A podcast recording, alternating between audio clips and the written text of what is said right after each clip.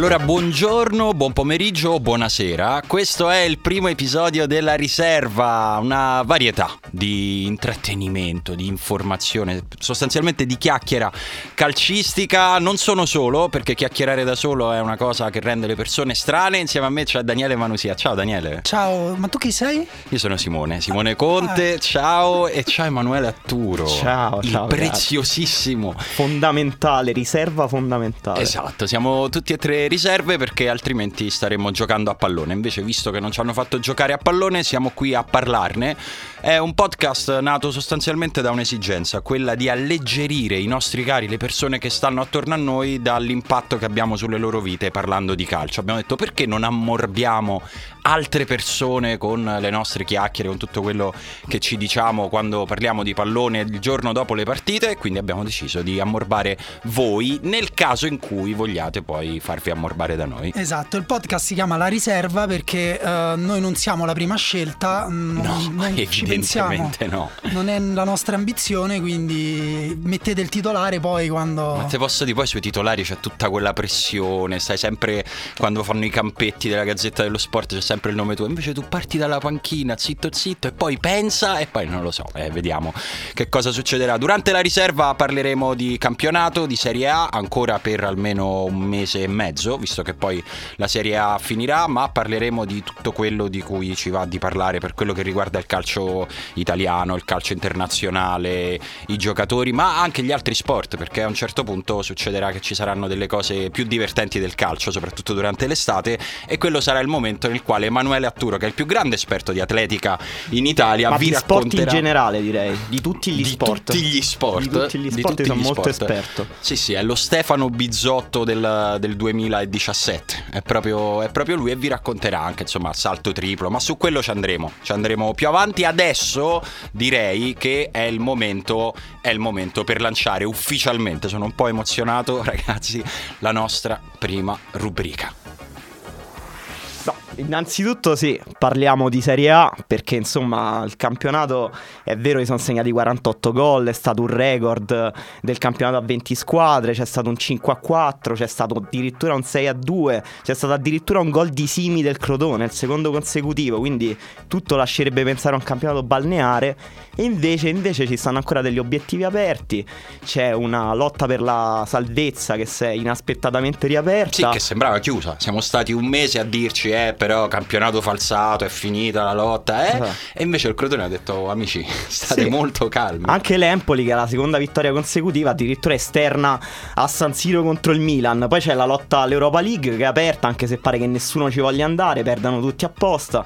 E poi soprattutto la lotta Questa per il secondo è, posto. È una teoria di Emanuele Atturo. Eh, infatti eh, io volevo lanciare Le subito... responsabilità legali sono tutte mie. Assolutamente questa cosa. sì, ma, però ha detto sembra che, che è la Sì, formula è che vero, ti è vero. tutela dal punto di vista legale. Infatti Perché non è la prima volta che la spara grossa, quindi ha imparato nel tempo a subito, subito sondaggio. Daniele, secondo te ci vogliono andare in Europa League, Milan e Inter? Solo sì o no? Sì, Emanuele? Sì, dai. Secondo me no. In il vero complottista è Simone. Però, diciamo, un'altra situazione di classifica aperta, che è una sfida anche di alto livello della nostra Serie A, è quella tra Roma e Napoli per il secondo posto. La Ah, cosa mi che dici quindi che c'è questa lotta per il secondo posto tra Roma e Napoli? no? mi pare proprio di sì, sono distanti 4 punti e c'è una situazione di calendario un po' differente che dopo andremo a vedere. Io in realtà volevo chiedervi, eh, proprio su un piano puramente sportivo, Sì. da osservatori neutralissimi. Quali siamo? Esatto, Mi sembra è- nessuno può attaccarci su questo Nessuno. punto. Chi è che meriterebbe di più tra Roma e Napoli di arrivare secondo? Sì, diciamo, facciamo il gioco delle parti. Io faccio l'avvocato del Napoli Sì. perché eh, anche se eh, la nostra partigianeria, non, insomma, nessuno di noi ha mai nascosto la partigianeria perché siamo di quella generazione in cui mh, diciamo fondamentalmente che tifiamo una squadra perché non... Perché non è Eh, necessariamente un problema dirlo, no, perché no. non è che deve per forza inficiare, attenzione ragazzi, questo lo segniamo minuto 4 e 50, prima parola strana, inficiare la qualità delle nostre opinioni. Esatto, Scusa, me lo o- scordavo.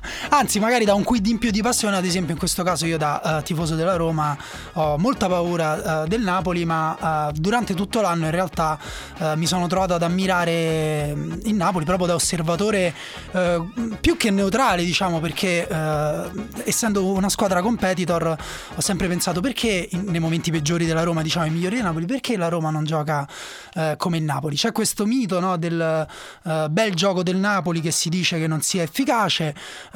questa è una ragione in realtà per cui io penso che il Napoli meriterebbe in realtà di arrivare secondo per sfatare questo mito che è di per sé eh, falso e che eh, non ha nulla a che fare appunto con chi poi in realtà con il calcio ci lavora e vuole ottenere dei risultati altrimenti eh, va al cinema a guardarsi un film sul calcio e sono poi tutti risaputamente brutti proprio perché l'estetica e i risultati eh, non vanno per forza d'accordo. No, il gioco di, eh, di Sarri, eh, quando si dice di bel gioco, quando si elogia anche eh, nei premi ufficiali eh, il fatto che chi ama vedere bel calcio deve guardare il Napoli in realtà uh, si può codificare con, delle, con, dire, con dei lessico più tecnico. No? Uh, Sacchi ha, si è lamentato del, della Juventus, ha detto che non è una squadra propositiva.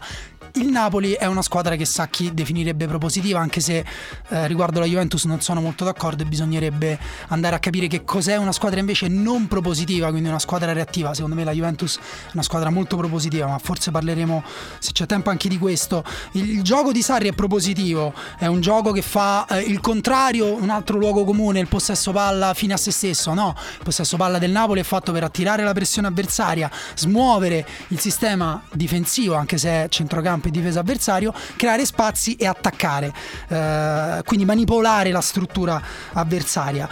Oltre a questo, il Napoli è una delle poche squadre in Italia che applica quella che si chiama riaggressione, anche che game pressing, cioè andare a recuperare palla appena eh, la si è persa, diciamo, mm, attaccando, condensando eh, con parecchi uomini in una zona del campo. E dove qui c'è annunciamo che presto ci sarà un'edizione speciale della riserva esclusivamente dedicata al gag pressing. Esatto, Così storia... potete fare i coatti al bar usando questa parola, sapendo veramente che cosa vuol dire, non come avete fatto fino adesso che facciate gag pressing e poi andavate da un'sn'altra parte perché non sapete che cosa. Sì, oppure fate finta che non vi piace la parola perché non capite che cosa significa. Sì, c'è anche quest'altra, questa è, la, è, l'altra, è l'altra scuola. Il controsnobismo. E, ehm, no, il Napoli poi ha anche un giocatore che a me piace tantissimo, che è Amsic, ritengo che sia il centrocampista più forte in Italia, uno dei migliori in Europa per sensibilità, tocco di palla, eh, visione in corsa, insomma, ha tantissime... Un centrocampista che ha segnato più di 100 gol, così per, per aggiungere a quello che hai detto tu, no? Esatto, senza tra l'altro essere, come dire, un trequartista di quelli no, classici o una seconda punta mascherata. È effettivamente un centrocampista che può giocare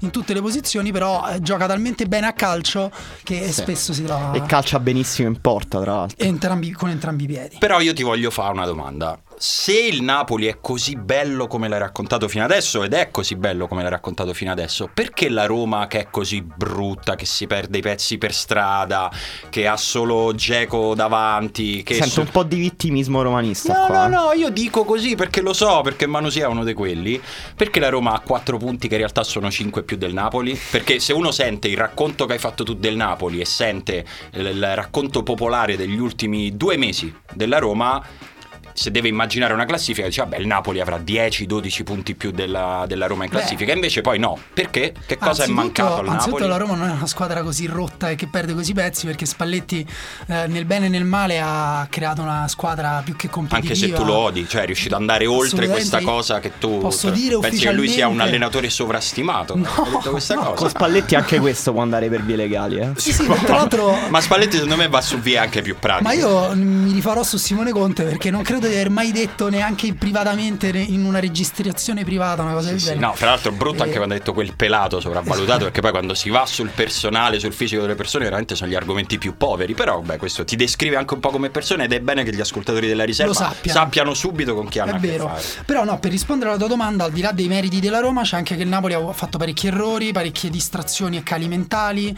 ha perso delle partite, eh, so, con il Sassuolo ha pareggiato con un errore del giocatore che vengo eh, dal definire uno dei migliori in Europa, quindi insomma mh, è evidente che il Napoli ha ancora delle cose da aggiustare a livello mentale, anche se vogliamo a livello tattico, nel senso almeno come lunghezza della rosa, però lascerei a te Simone invece difendere questi quattro punti che in realtà sono cinque per la differenza reti sì. eh, a vantaggio della Roma Sì, tra l'altro c'è questo gol di Kevin Strothman che ci sono due fazioni nel, nel, romanismo. C'è chi spera che sia assolutamente ininfluente perché in quel modo vorrà dire che la Roma sarà arrivata uno, due o più punti davanti al Napoli. C'è chi cova questo piacere sottile di arrivare a pari punti col Napoli e di andare poi in Champions League grazie a quel gol apparentemente inutile nella sconfitta che la Roma ha subito in casa per 2-1 con il Napoli e però con quel gol tu hai la differenza reti a tuo favore nello scontro diretto. Quindi... Questa è un po' troppo partigiana però come... come no, io ho descritto le due fazioni che ci sono nel Anche un po' italiana se posso dire. È molto, molto italiana, italiana, È molto italiana, lasciatevelo troppo, dire. Troppo Voi che mentre dicevo questa cosa annuivate siete moltissimo, moltissimo yeah. italiani. Annuisco per educazione. Il piacere però. di vincere coi rigori rubati. Comunque esiste. no, comunque se la domanda è chi merita di andare in Champions League o in generale chi merita qualcosa nello sport, io riagganciandomi al tuo discorso sull'estetica di prima, eh, tendo a scindere i due, i due, piani della discussione, nel senso che tendenzialmente al, al di là di casi particolarmente, eh, come posso dire, controversi, non lo so, penso al gol di Montari o cose strane così, tendenzialmente le cose le merita chi le ottiene, perché c'è un modo bello di provare ad ottenere le cose, c'è un modo pratico di provare ad ottenere le cose. Spalletti evidentemente ha deciso di usare il modo pratico, che poi ha avuto anche dei momenti di bellezza durante sì, l'anno. Tra l'altro contrasta con la sua immagine in realtà interessante. Sì, è vero, però io penso che la cosa più interessante che ci hanno detto questi 18 mesi di Spalletti da, da quando è tornato sulla panchina della Roma, eh, la cosa che va più a suo favore è il fatto che un allenatore con un'esperienza molto lunga, un uomo di 60 anni, è riuscito a cambiare ancora è riuscito a portare qualche cosa ancora di più nel suo repertorio, che non è una cosa banale se ci pensi, perché sono tanti allenatori, anche vincenti, anche molto più vincenti di Spalletti, che a un certo punto si incartano sul non saper andare oltre se stessi. Uh, ah, è vero, l- l- il trasformismo della Roma, eh, la Roma quest'anno e mezzo. La Roma è stata tante cose, a volte anche troppe, probabilmente, certe volte magari c'è stato un succedersi troppo veloce di soluzioni tattiche che potrebbe anche aver generato un po' di confusione, però il risultato è quello di una squadra che comunque è rimasta sempre è rimasta, è rimasta lì che in una settimana sciagurata si è giocata a due obiettivi che erano alla sua portata come la Coppa Italia e l'Europa League e che secondo me alla fine eh, se dovessero continuare con questo diciamo arrivassero con questo distacco eh, non avrebbe rubato niente al Napoli perché avrebbe dimostrato probabilmente un pizzico di concretezza in più qualche amnesia in meno che poi è quello che fra due squadre così forti con giocatori così forti e con sistemi di gioco per la maggior parte del tempo così efficaci alla fine la differenza la fanno i dettagli se la Roma vince è perché ha avuto qualche dettaglio a suo favore in più e questo è un gradino di quella costruzione di una squadra vincente che è necessario. È molto vero, lascerei però Emanuele Atturo fare una previsione eh,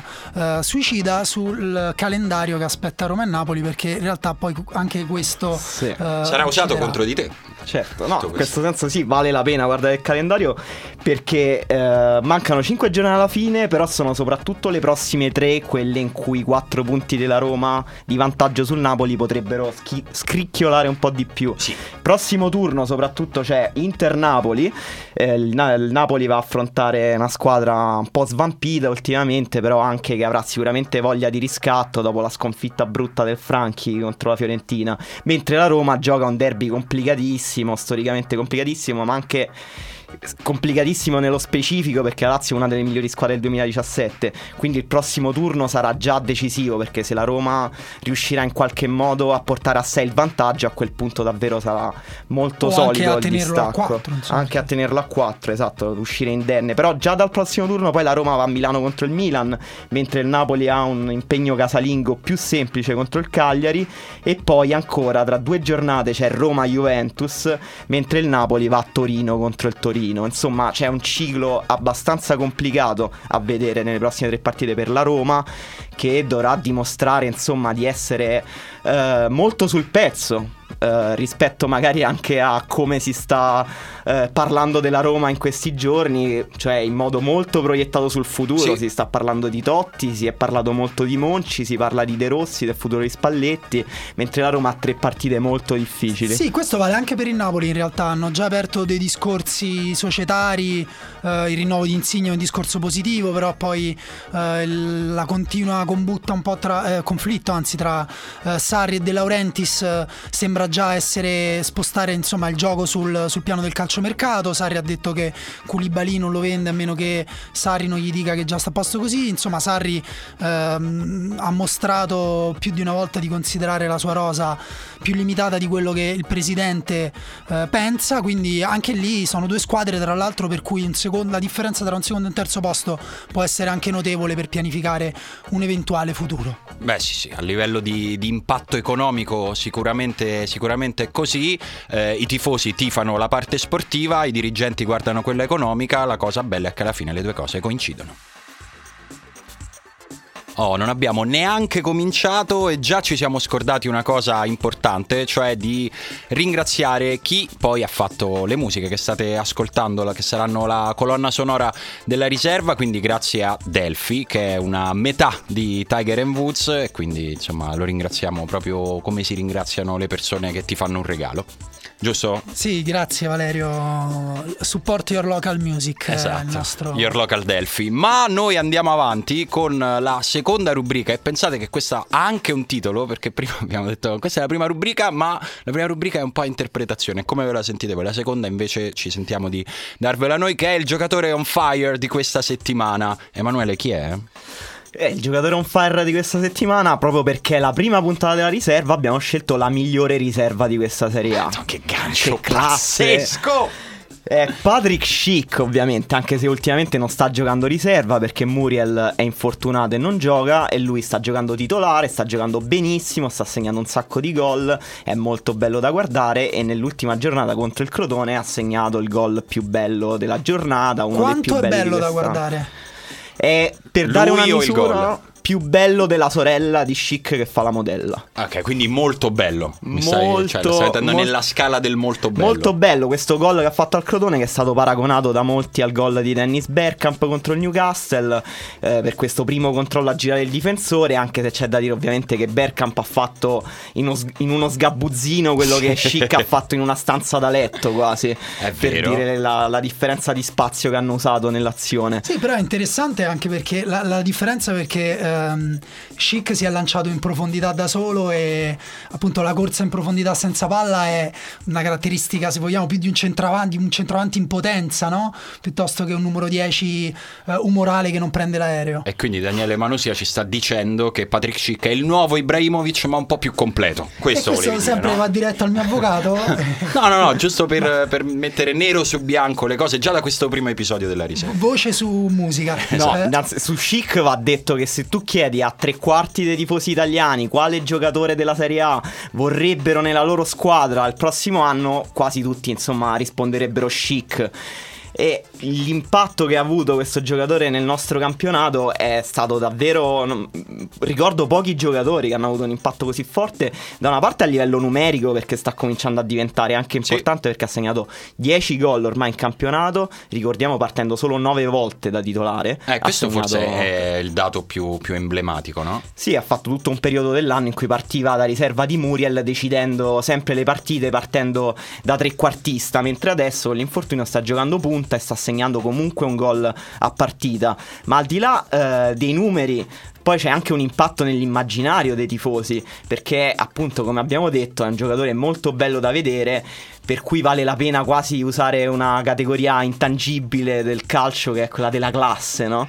Eh sì, insomma, anche perché poi quando la classe è abbinata ad un giocatore con questo tipo di presenza fisica, veramente già entri già in una macro categoria di quello grosso coi piedi buoni, è, è una cosa che stuzzica ancora di più poi la fantasia dei tifosi, no? Sono immagini facili che però ti incuriosiscono, Sì. ti incuriosiscono tanto, perché quando quel tipo di giocata lì la fa uno alto 1,60 m, più o meno te l'aspetti e dici ok sei bravo. Quando la fa uno così alto, così grande come Chic, dice sei bravo e anche ma come hai fatto? Ma in realtà le giocate di Chic, eh, al di là dei piedi buoni, è proprio che fa delle cose che sono difficili anche per giocatori appunto Sì. eh, più piccoli, quindi va un po' oltre qualsiasi categoria eh, a cui siamo abituati, nel senso poi eh, le carriere dei calciatori vanno come vanno, però veramente in potenza sembra un giocatore che può diventare molte cose diverse. Sì, e secondo voi, cioè, anzi, da spettatori neutrali, Sì. eh, sempre spettatore totali. Dove lo, lo, vedreste meglio il prossimo anno? Preferireste vederlo ancora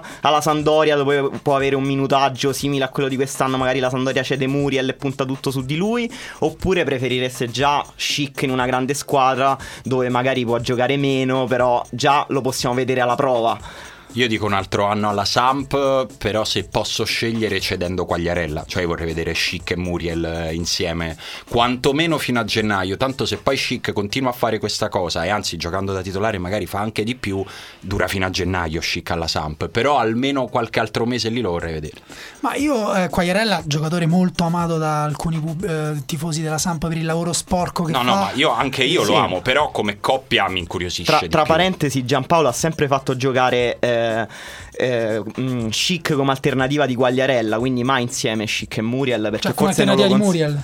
Come alternativa sì, di Muriel, sì, sì. Sì, sì, No, io in realtà tu prima hai fatto il paragone azzardato con Ibrahimovic, però ehm, mi piacerebbe vederlo in una squadra con un allenatore molto concreto che pretenda dei grandi risultati numerici e eh, non solo estetici eh, in campo, come fu capello per Ibrahimovic, il famoso aneddoto ti faccio uscire l'Ajax dal corpo a suon di bastonate, videocassette di Fammi Van Basten una squadra, no, una squadra importante. Io vorrei che investisse su di lui una squadra importante. La Champions League. Sì, preferibilmente straniera, così ce lo godiamo in tutta tranquillità. Mi sembra un ottimo, un ottimo un Bayern. Monaco, erede Eh, di Lewandowski. Sarebbe, sarebbe, sarebbe- Eh, per tenerci giusto bassi, per non eh. mettergli subito, No, no, no, subito pressione. Senti, a proposito di giocatori on fire, insomma, abbiamo deciso che questa è una rubrica. Extra rubrica, secondo me questa settimana non si può fare un passaggio su Messi. Sì. Che ha giocato forse il suo miglior classico, è difficile anche questo perché ne ha giocati talmente tanti bene, segnando così tanto che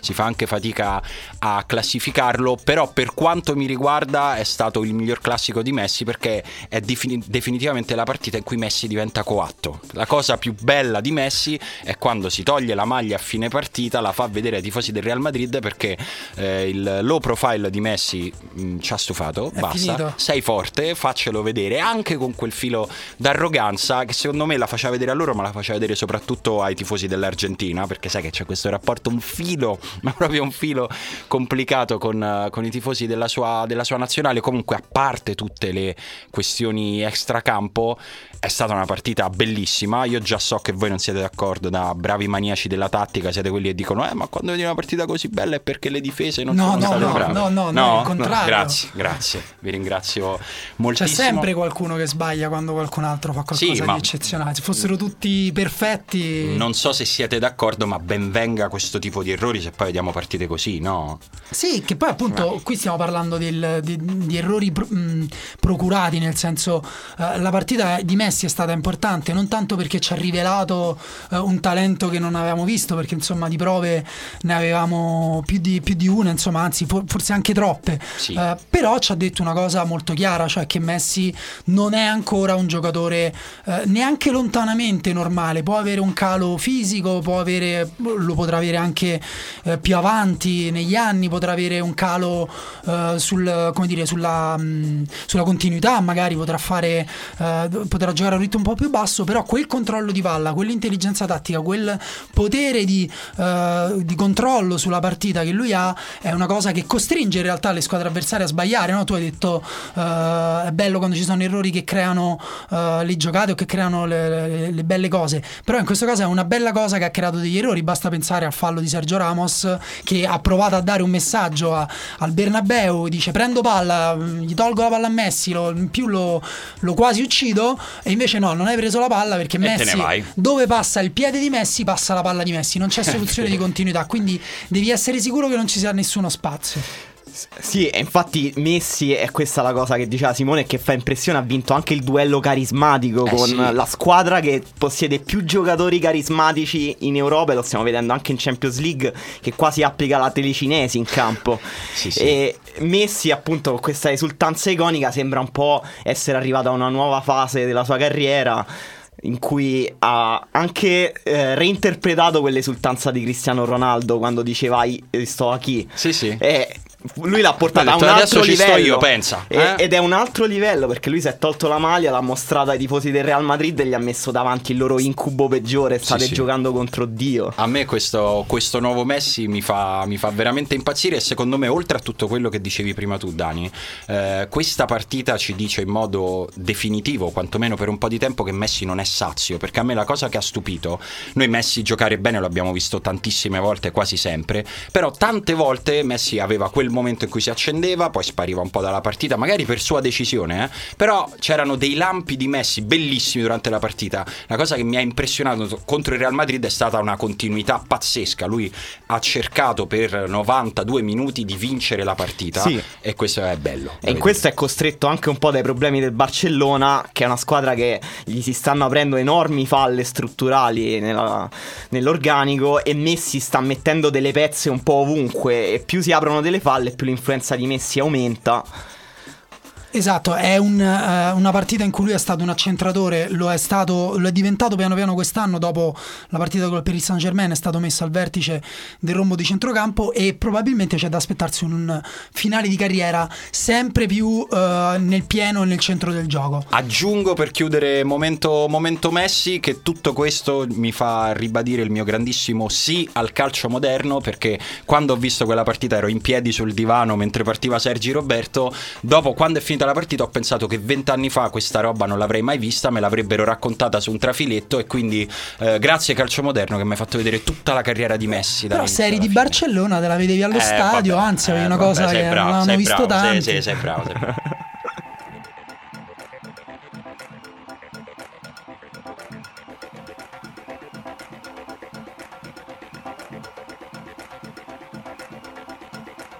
e senza soluzione di continuità, così mettiamo un altro milestone in questa punta- prima puntata della riserva. Andiamo avanti, è il momento tanto atteso da tutti voi che ancora non sapete di attendere questo momento, essendo questo il primo episodio della riserva, ma dal secondo momento in poi, se questo sarà proprio il momento che aspetterete, cioè tutto quello che diremo prima direte sì, ok, ma quando arriva la classifica della settimana è arrivata. Emanuele. Sì, questa settimana eh, ci immaginiamo i mestieri che potrebbe fare Sciabbi Alonso una volta che si è ritirato, cioè a fine stagione. Sì, lo ricordiamo, ha annunciato già il suo ritiro. Sì, e eh, la scorsa settimana ha giocato la sua ultima partita in Champions League, quindi però Sciabbi Alonso è un uomo Quindi di mondo, magone. un uomo raffinato, eh, un uomo non solo di calcio ma di grande gusto e quindi è facile immaginarlo in tanti campi di questa cultura Può- è uno di quegli uomini che può fare qualsiasi cosa voglia. Sì. Sì, sì, è un fico pazzesco, cioè questo lo metterei fra- nella, lista, nella lista delle cose, beato te Sciabi, ma vediamo come sarà la vita. Innanzitutto io me lo immagino che possa fare il commesso di Hermès, cioè colui che ti mostra le ultime novità in fatto di selle per cavalli. E cravatte eccezionali. Sì, spesso abbinate alla sella per cavalli, quello è un po' il plus che ti dà il E, campione, e, no? e foulard, foulard, foulard da donna. Foulard da donna, ma perché non da uomo? Perché comunque il foulard è a beneficio di tutti, eh? ti do questa, ti do No, questa vabbè, notizia. è una Eh? pratica sociale e culturale, eh, non è che Ah, eh sì, è certo. non lo le stavo decidi tu, decidendo bravo, io. Decidile tu le pratiche. Ma anche il pilota di aerei, quanto starebbe bene Sciabbi Alonso? Questo è il, Sì. il secondo mestiere più plausibile. Ma secondo me ci sta, ho paura degli altri otto, però sì, ci sta. Quando entra attorniato dalle hostess. This is uh, dagli Shabby Alonso steward. È vero che c'è qualcosa now- del pilota. Cioè, nel senso, io mi lascerei guidare da Xabi Alonso. Voglia, ma Un uomo scherzi. molto affidabile. Ma scher- certo che Ma sì. poi Pensa al terrorista che prova a fare qualcosa all'aereo, apre, c'è Xabi Alonso, lascia E perdere. dice scusa. Scusa, ti ho Non penso che andrebbe così, però ci piace immaginarlo. Poi il protagonista del prossimo remake spagnolo di La La Land. Aspetta, eh, questo sto cercando di Ah, immaginarlo. Ambientata a Gracia. Sì. Quindi Shabby Alonso come Ryan Gosling, ma un po' meglio, sempre un po' meglio. un Ryan Gosling che ce l'ha fatta, lo possiamo chiamare così. Poi il ministro del pross- della giustizia del prossimo governo spagnolo. Sì. Questo Ci è- può stare. mi sembra Sì, abbastanza ministro-. Beh, diciamo, credo che sia più o meno coetaneo di Macron, quindi tanto insomma, per dire, sarà poco più giovane, quindi è un tipo di figura che in Europa può funzionare. Poi l'imprenditore di una sua linea di kit da barba. Beh, sì, se non, cioè, se non, se non fa i soldi lui con la barba è veramente uno spero. Ce l'ha fatti i Moscardelli, mo, con tutto il rispetto. Shabby, eh? Oppure può fare il testimonial del marchio d'abbigliamento della moglie. La Ah. moglie di Shabby Alonso che si chiama Nagore Aramburu. Michael Aramburu che ha una, una, sua linea e quindi beh sì, ci sta che lui Vabbè. faccia per la parte maschile. Perché non sfruttare il marito? Ma certo che sì. Ma per soprattutto Esatto. Il giornalista, perché Sciabbi Alonso ha grandi gusti musicali, sappiamo che va al Coachella con Mendieta, potrebbe avere una sua rubrica su Pitchfork. Ah, quindi non giornalista sportivo, non, uh, non lì in studio a Sky Spagna, no, proprio giornalista no, che va in giro per il mondo. Ma io me li sentirei i dischi di Xabi Alonso. Boh, sì, oh. immagino di sì. Oppure semplicemente l'allenatore della Real Sociedad, che è la squadra suo, dove ha cominciato a giocare. Che posso dire, è un po' scontato. Posso dire, è un po' sprecato come allenatore Sciabbi Alonso. Infatti, meglio tutor per lo stile dei giocatori del Real Madrid che ne avrebbero Bello. serio bisogno. Oh, bisogno sì. Bello, sì, Anche perché Ronaldo ha detto che parlano sempre di borse. Cioè, esatto. Chi può dare consigli migliori Sciabbi Alonso? Che può essere però anche, il, volendo, il primo uomo ad andare su Marte con Elon Musk. Bellissimo. Credo che ci sia proprio nei piani di Elon Musk che il primo uomo ad andare su Marte sarebbe meraviglioso. Grazie Emanuele. Il problema è che se Elon Musk si mette in testa questa cosa poi la fa, la fa veramente. Davvero. E quindi questo insomma non sappiamo Sciabbi Alonso come la prenderà. Comunque questa era la classifica delle, dei 10 mestieri che potrà fare Sciabbi Alonso a partire da luglio. E grazie a Emanuele che li ha pensati uh, con il cuore, si vede, sì, sì, sì. Eh, più che con il cervello. e um, adesso entriamo nell'ultima parte di trasmissione, perché tutte le cose belle devono finire, parlando di una cosa serissima, importantissima, perché la settimana prossima c'è una partita che è importante per tutta Italia, direi, per chi riesce a mantenere un minimo di neutralità, che è quella tra Juventus e Monaco. Um, abbiamo un ospite con cui parlare di Monaco che non è Mbappé come avevamo inizialmente. Ci ho provato fino alla fine, ragazzi. Scusate, colpa mia. Simone ce l'aveva promesso, però. Se no, abbiamo... non avevo promesso, avevo detto vediamo. Lui mi ha detto se non piove tanto, vediamo. E alla fine, evidentemente, è andata così. Ma ci riproviamo settimana. Abbiamo ripiegato in realtà su Dario Saltari, che andiamo a sentire tra uh, un minuto.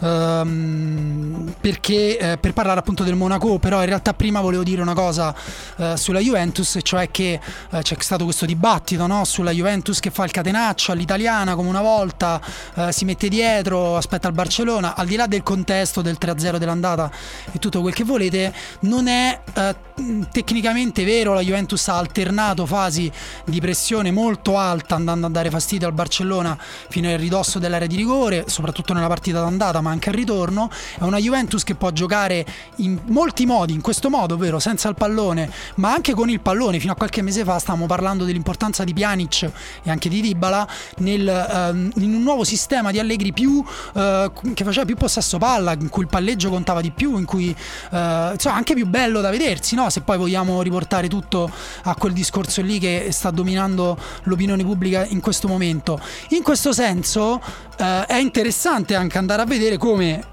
una Juventus che appunto può fare possesso palla nella metà campo avversaria, può abbassarsi, può andare a fare pressione alta, eh, ha un giocatore incredibile. Da... Ma adesso ci risponde, noi continuiamo, continuiamo a, a, parlare. Io a tutto quello che hai detto tu fino adesso, che è tutto verissimo su eh, tutto il buono del lavoro che ha, fatto, che ha fatto la Juve, aggiungo che quando l'anno prossimo daranno la panchina d'oro ad Allegri, nella motivazione ci sarà solo una parola e sarà Manzukic. Già solo quello da solo, da solo basta basta per, perché è un lavoro, una cosa pazzesca quella che è riuscito a fare Allegri con Manzukic. Quello che chiediamo a Dario Saltari è gioca Manzukic contro il Monaco? No, ma non era questa la domanda. Ciao Dario. Ciao Simone, ciao Daniele, ciao Emanuele, ciao a tutti. Sei emozionato di essere la, il primo ospite del primo episodio della riserva? Sei la prima riserva della riserva.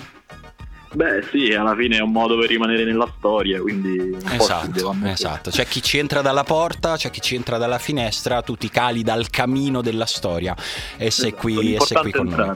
Dalla panchina della storia, direi. Senti Dario, ma mh, mm, appunto con una Juventus che può giocare col possesso, che può pressare alta, può fare cose molto diverse, eh, che tipo di Monaco ci dobbiamo aspettare? Mh, mm, tu che lo conosci, l'hai studiato anche proprio in un periodo appena precedente a questi exploit in Champions.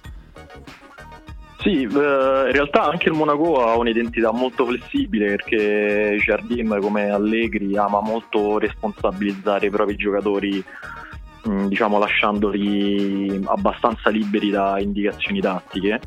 Però ecco, ehm, per adesso abbiamo visto eh, in Champions League il Monaco contro squadre dal, dall'identità tattica molto ben definita, eh, come il Manchester City, poi il Borussia Dortmund e il Monaco eh, ha, diciamo, atteso, ha cercato di difendere basso, di eh, stringersi orizzontalmente a partire dai due attaccanti che erano Mbappé e Falcao eh, per mandare il possesso avversario verso la linea del fallo laterale. Quindi in realtà molto dipenderà eh, dalla Juve, però ecco, mh, anche solo per una questione di eh, diciamo, differenza di blasone tra le due squadre, mi aspetto comunque un, una Juventus che cercherà di controllare il possesso anche solo eh, diciamo inconsciamente, Monaco invece che proverà a aspettare. In che senso inconsciamente? Nel senso che comunque la Juve arriva comunque da favorita in questo, in questo confronto e comunque la squadra con, con, più storia, con più blasone, con più... Ah, cioè dici eh... non, non, come strategia, ma proprio si troveranno a gestire il possesso durante la partita, ma nel caso contrario invece in cui la Juve decida di lasciare la palla al Monaco e andare ad attaccarla alta, bassa, in ripartenza o comunque andare a distruggere il possesso del Monaco?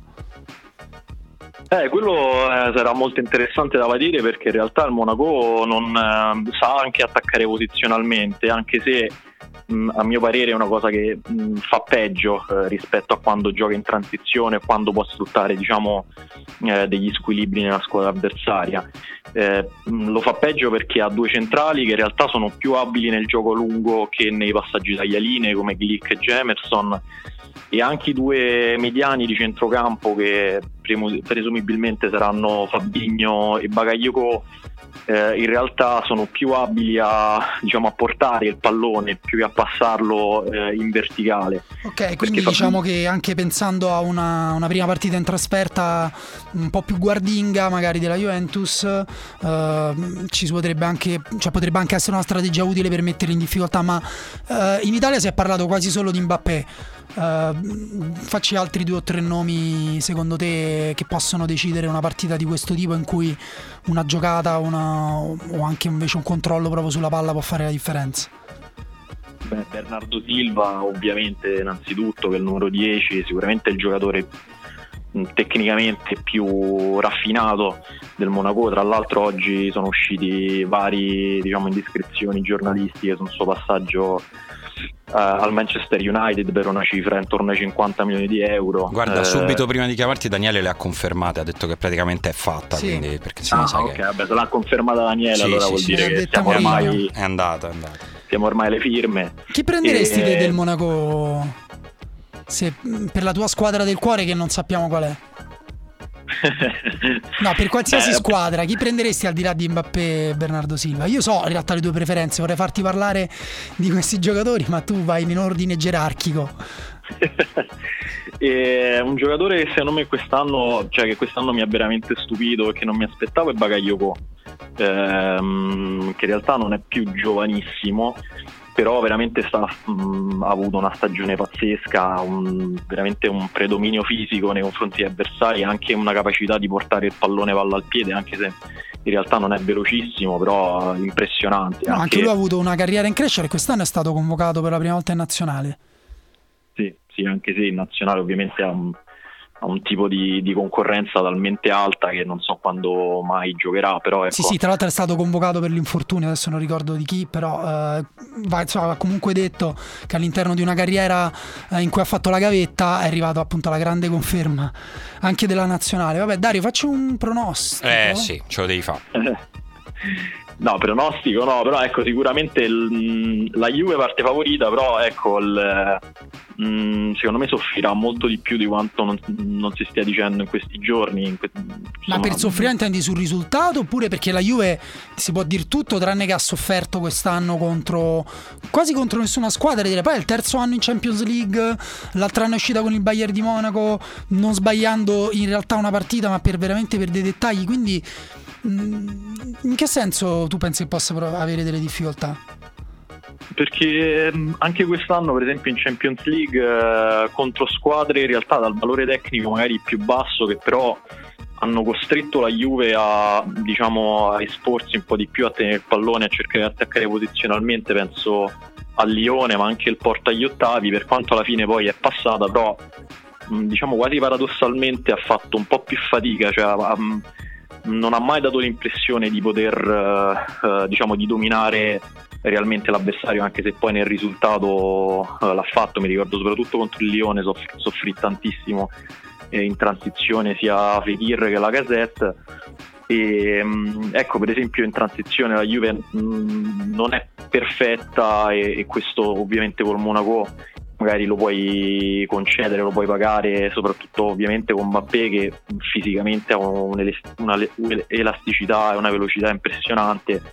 Ma pensavo anche per esempio anche con Lemar che fa un lavoro un po' diverso rispetto a Bernardo Silva che eh, è l'ala destra, Lemar è l'ala sinistra, perché mentre Bernardo Silva riceve palla proprio sull'esterno e poi si accentra con il pallone, Lemar agisce praticamente da trequartista, si accentra molto e potrebbe quindi infilarsi nel, nel, mezzo spazio di destra, che è quello teoricamente coperto da Pjanic, che sappiamo che mh, mm, insomma non, non, copre benissimo le sue spalle. Vabbè, di questo ti eh, prendi la responsabilità, Dario. Veramente brutto l'attacco a Miralem Pjanic che ha qualcosa molto del gusto personale. Però sì, vabbè. avevamo detto che eravamo neutrali, però. Sì, è però così, Dario è fatto così. Insomma, vedremo, vedremo nei, prossimi, nei prossimi giorni quanto di quello che ci ha raccontato Dario poi si verificherà in campo. Magari ne riparliamo dopo la gara d'andata. Intanto, grazie, ringraziamo e salutiamo Dario Saltari. Ciao Dario. Ciao Dario. Ciao Simone, ciao Dario. Ciao. ciao Daniele. Ciao, ciao. E noi insomma stiamo per salutare anche voi in realtà perché si appresta a terminare questo primo episodio della, della riserva, ma prima di farlo non possiamo non salutarvi con qualche appuntamento, con qualche consiglio, sì. con quello che ci va di guardare. Quello che noi, vedremo noi questa settimana, innanzitutto vedremo giovedì, quindi adesso, il derby di Manchester che è particolarmente importante adesso, lo United è appena un punto dietro il City, Murigno quindi ha la possibilità possibilità di uccidere definitivamente la stagione di Guardiola e lo immaginiamo sfregarsi le mani col sorriso satanico. Anche se tante assenze, quindi... Sì, mancherà Pogba, mancherà ovviamente Ibrahimovic Roco. che ancora stiamo piangendo, Roco che è inaspettatamente fondamentale quest'anno per lo United. Poi venerdì c'è Juventus-Atalanta che insomma eh, L'Atalanta si gioca l'Europa League, è comunque una sfida tatticamente interessante tra i due migliori tecnici di quest'anno, possiamo dire, Gasperini Allegri. No? Sì, tra l'altro rischia di essere lo Juventus-Atalanta più interessante degli ultimi anni, nel senso che